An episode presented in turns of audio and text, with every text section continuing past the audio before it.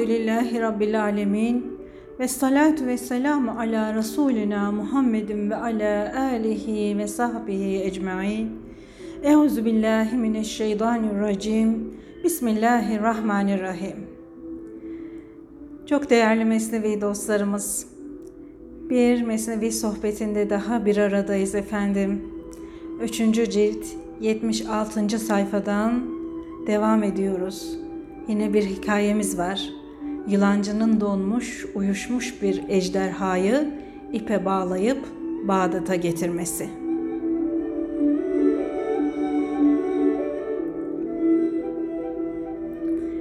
Bir yılancı efsunları ile yılan tutmak için dağlık yerlere gitti.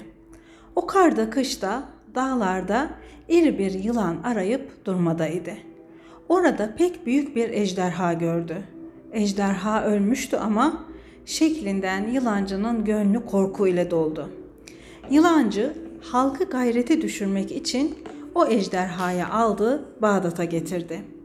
Zavallı birkaç kuruş kazanmak için o direk gibi olan ejderhayı sürükleyip duruyordu. Ben size ölü bir ejderha getirdim ama onu yakalamak için çok zahmetler çektim diyordu.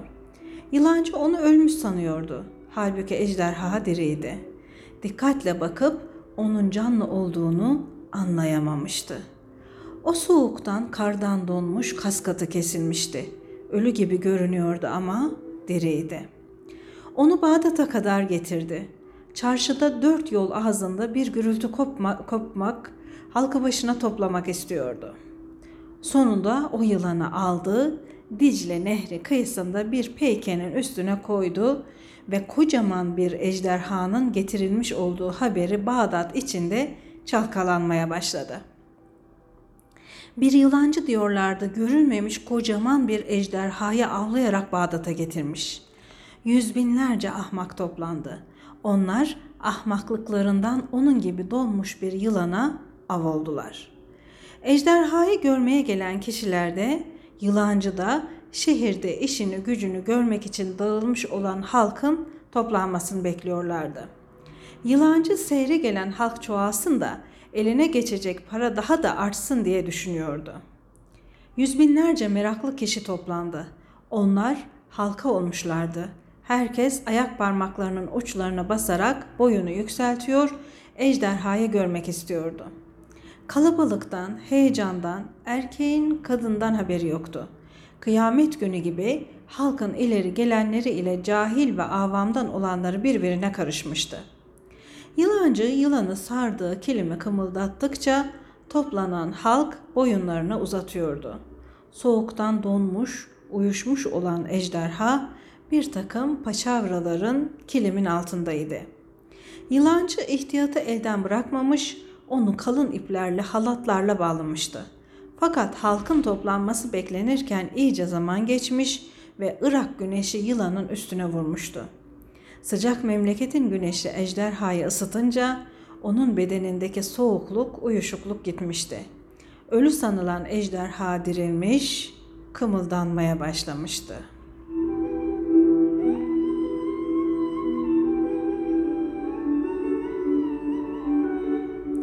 Ejderhanın kımıldanışı yüzünden de halkın şaşkınlığı biriken yüz bin oldu.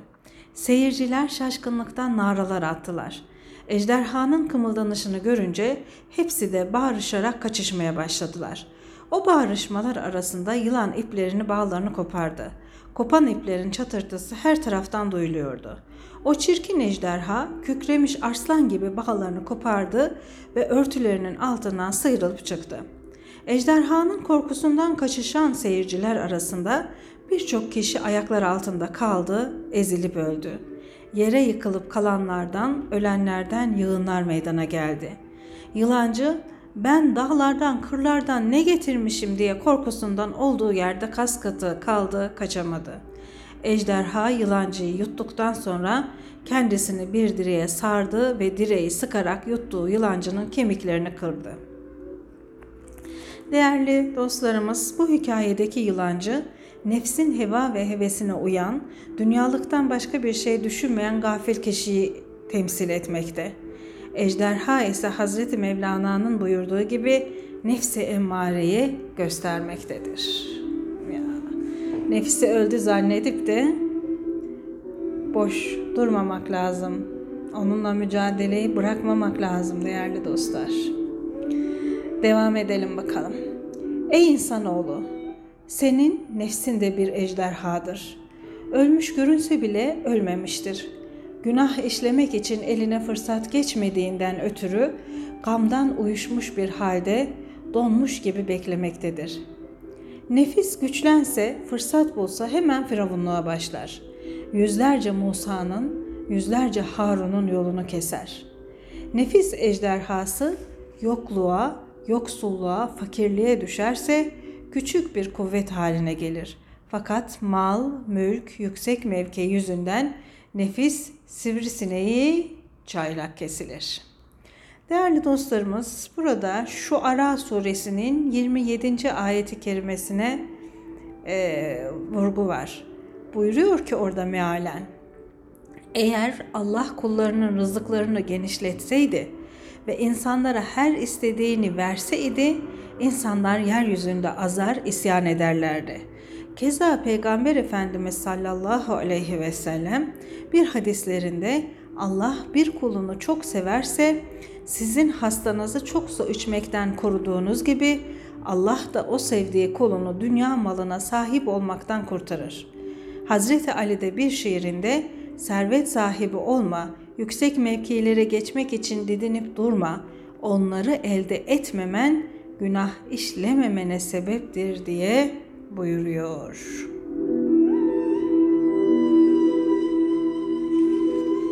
Hani yaşlılarımız dua eder, Allah'ım azdıracak maldan da bizleri muhafaza et derler. Evet, yoldan çıkartacak mal, mülk, makam, mevkiden de Allah Teala her birimizi muhafaza etsin inşallah. Devam edelim. Sen nefis ejderhasını ayrılık karları altında tut, aklını başına al da onu güneşin altına getirme. Dikkat et ki ejderhan donmuş bir halde kalsın. Eğer o canlanırsa sen onun bir lokması olursun. Onu mat et de mat olmaktan, manen ölmekten emin ol. Ona acıma. O acımaya ve iyiliğe layık değildir. Çünkü üstün şehvet güneşinin harareti vurunca o pis baykuş kanatlarını uçar. Onunla yiğitçe savaşa girişte buna karşılık Allah sana manen kendisi ile buluşmayı ihsan etsin. Sen o nefse cefa etmeksizin, riyazatlar ve mücahede çektirmeksizin onu uslu, vefalı bir halde tutmayı mı umuyorsun? Her soysuz ve aşağılık kişiye nefsi zapt etmek nasip olur mu?'' Ejderhayı öldürmek için Musa olmak gerek. Hz. Musa'nın ejderha şekline giren asasından korktukları için yüz binlerce kişi kaçarken ayak altında kalmış, hakkın takdiri ile ezilmişlerdi.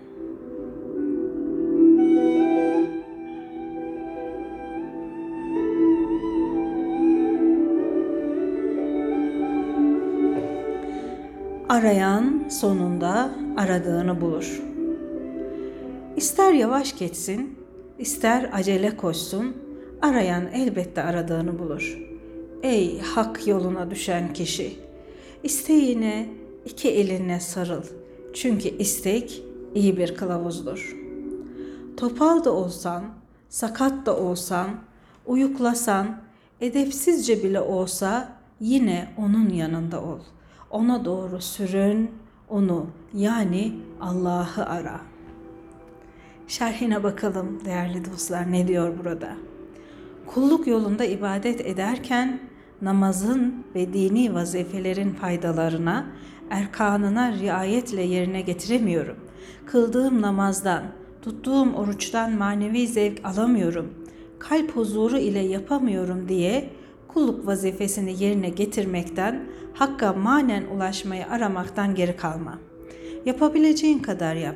Allah yolunda hızla mesafe alamıyorsan hiç olmazsa topallayarak ve sürünerek düşe kalka hakka aramak yolunda yürü. Bazen söz söyleyerek, bazen susarak, bazen koklayarak her taraftan o hakikat padişahının feyz kokusunu almaya çalış. Yani Hz. Mevlana Mesnevi'nin diğer bir yerinde diyor ki değerli dostlar, abdest alırken, burnuna su çekerken, yüzüne su verirken, Ya Rabbi bana içinde türlü nimet bulunan cennetin kokusunu duyur diye dua et ki o koku senin ruhunu cennete çekip götürsün.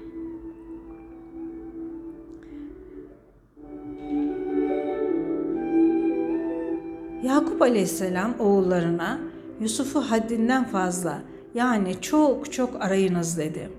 Her duygunuzu yani gözünüzü, kulağınızı hep bu aramaya verin ve onu bulacağız diye her tarafa koşun, her tarafta onu arayın. Allah'ın rahmetinden ümit kesmeyiniz. Yani umutsuzluğa düşmeyiniz dedi.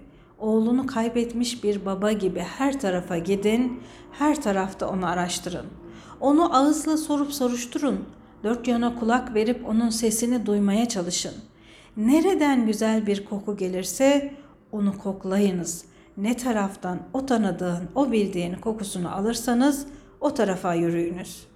Nerede birisinden bir iyilik, bir lütuf görürsen sevin, teşekkür et. Böylece belki sen o lütfun aslına, kaynağına yol bulursun. Çünkü bu dünyada gördüğün bütün bu hoşluklar, bu güzellikler, bu iyilikler sonsuz bir deryadan sızıp gelmektedir. Sen cüzü bırak da külle doğru yüz çevir, küllü ara, küllü bul. Halkın didişmesi, çekişmesi hep güzellik içindir.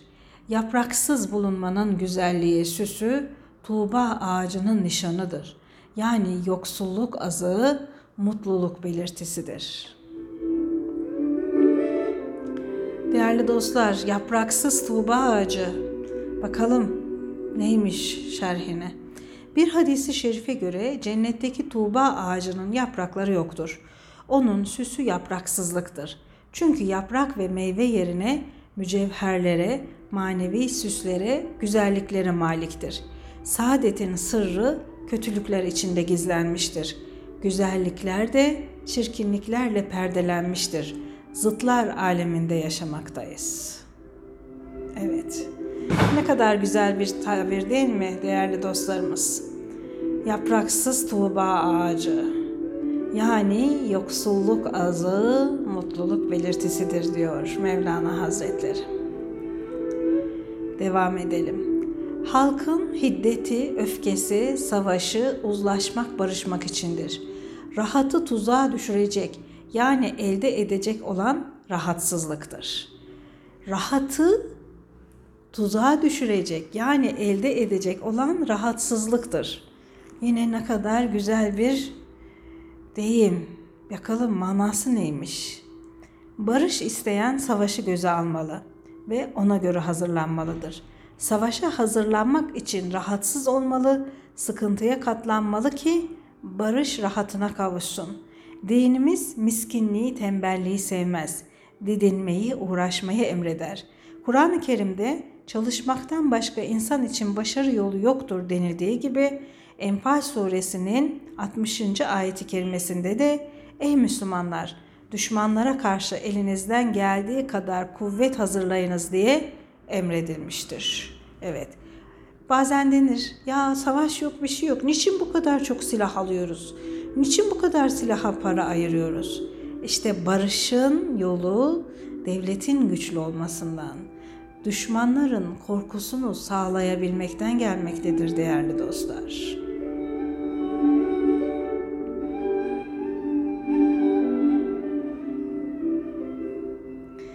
Yine devam edelim. Her tokat okşamak için vurulur. Her şikayet insana şükretmeyi anlatır. Şerhinde şöyle deniliyor efendim. Kabahat eden bir kimseyi dövmek yahut cezalandırmak aslında onu iyiye doğru götürmek, hatalarından kurtarmak için onu sevmek ve okşamak gibidir. Her şikayet elimizden kaçırdığımız bir nimet içindir. Bu sebeple şikayet o nimete sahip olanı şükre götürür.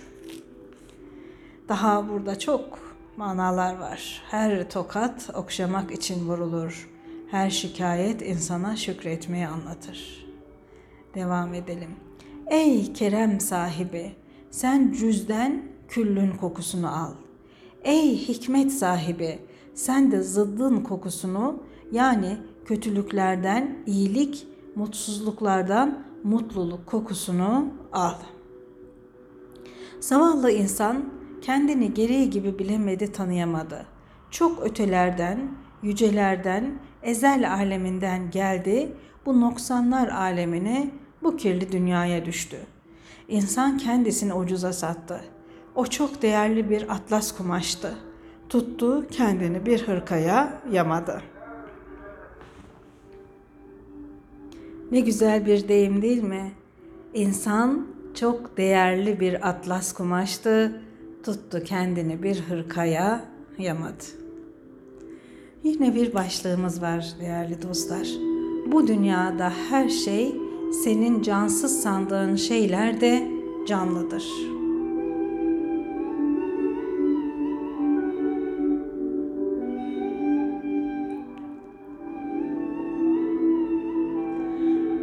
Allah seni bir avuç toprak eken nasıl insan yaptı?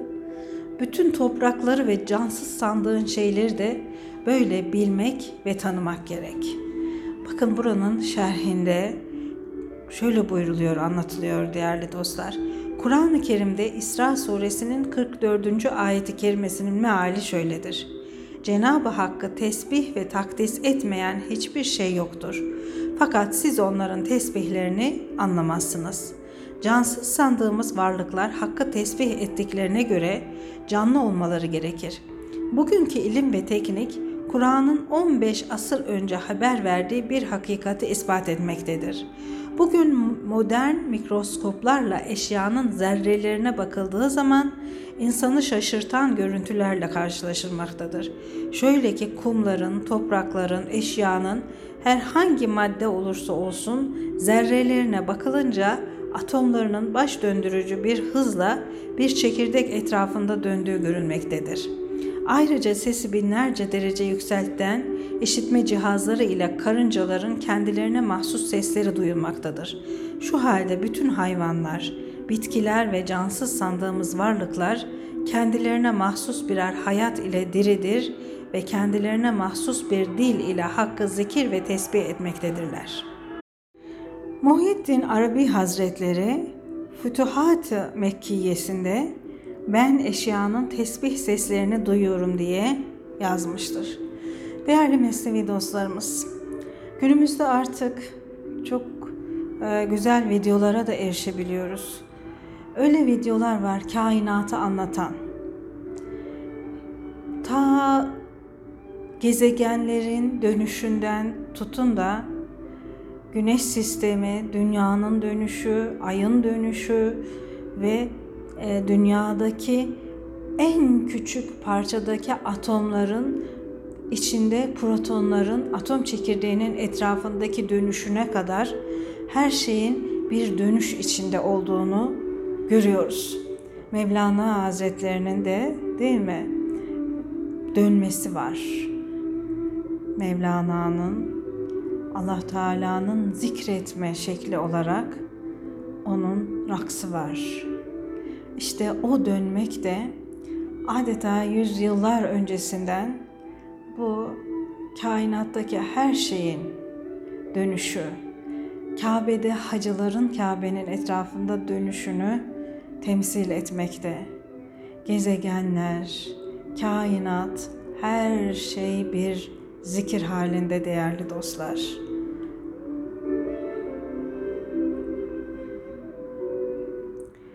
Gördüğümüz cansızların hepsi de bu yanda yani bizde bu aleme göre cansızdır, ölüdür.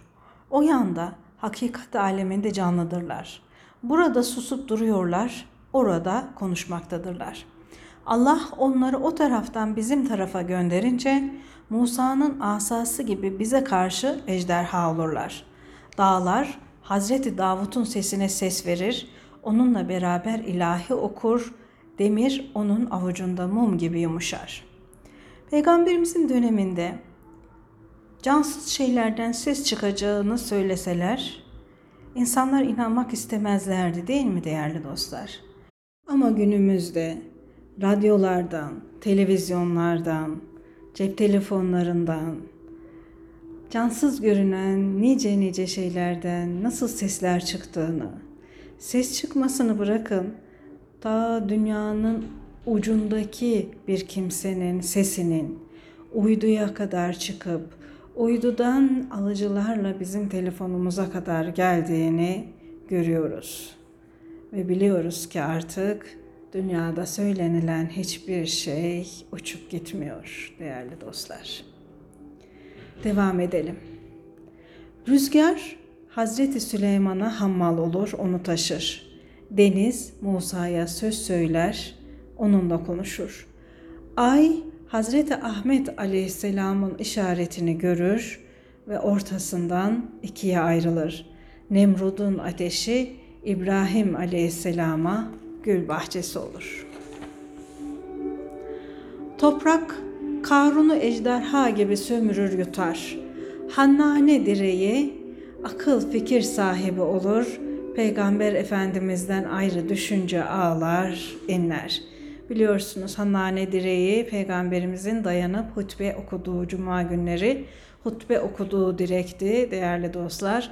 Üç basamaklı küçük bir minber yapılıp da peygamberimiz orada hutbe okumaya başladığı zaman namazda pek çok sahabinin kulağıyla şahit olduğu bir olayla ağlamaya, inlemeye başlıyor. Nereden geldiğini bilemiyorlar. Bakıyorlar ki direkten geliyor inleme sesi. İşte Hannane direği o. Taş Hazreti Ahmet Aleyhisselam'a selam verir. Dağ Yahya Aleyhisselam'a söz söyler. Değerli dostlar, Hazreti Ali biz Mekke'de Peygamber Efendimizle beraber bir gün yürürken rast geldiğimiz her ağaç, her taş peygambere sesleniyor. Ey Allah'ın Resulü sana selam olsun diyordu diye rivayet edilmiştir. Yahya aleyhisselamı da Yahudiler şehit etmek için takip ediyorlardı. Dağın biri ey Allah'ın Resulü bana gel seni içime sokup saklayayım diye Hazreti Yahya'ya seslendi. Buna dair rivayetler var değerli dostlarımız. Devam edelim. Cansız görünen varlıklar biz derler. Duyarız, işitiriz, görürüz, bakarız. Fakat sizin gibi namahremlere, yabancılara, anlayışsızlara karşı susup durmaktayız. Ey gafiller! Siz cansızlar tarafına gidiyorsunuz.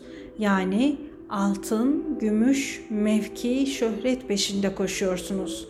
Cansızların canına ve ruhani olan diline nasıl mahrem olabilirsiniz?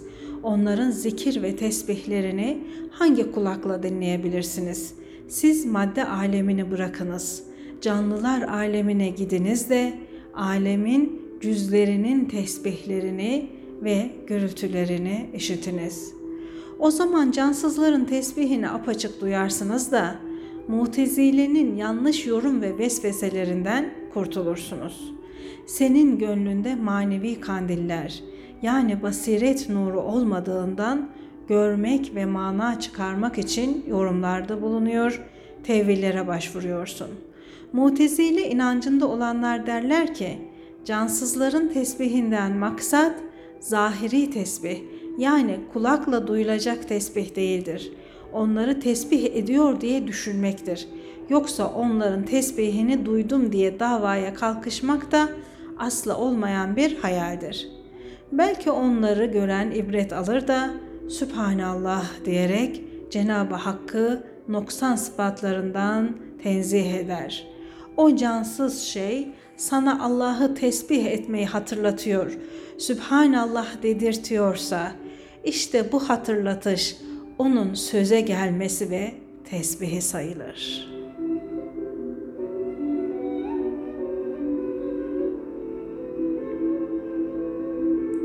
İşte mutezile inancında olanların tevili yorumları budur. Kendisinde hal nuru, basiret nuru olmayan yani gönül gözü kapalı olan kişinin durumu başka türlü olmaz ki. İnsan hissinden kurtulmadıkça yani duygusundan çıkmadıkça onlara görünmez alem yabancıdır. O dünyayı aklına getirmez, o dünyaya ait her şeyden habersizdir.